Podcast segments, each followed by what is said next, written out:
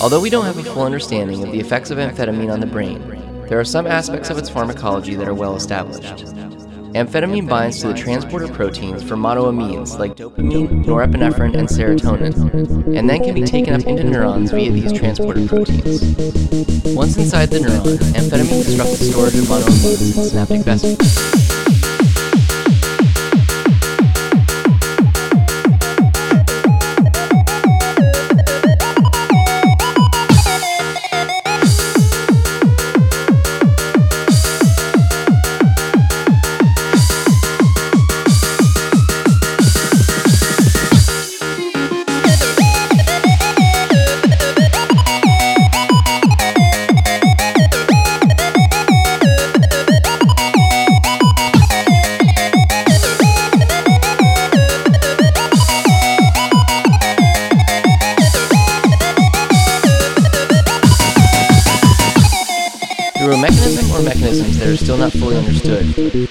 Amphetamine is then able to cause the monoamine transporter proteins to run in reverse, leading to the increased release of monoamines, especially dopamine and norepinephrine, and increased levels of these neurotransmitters in synaptic. These elevated monoamine levels can have various effects on different parts of the central nervous system.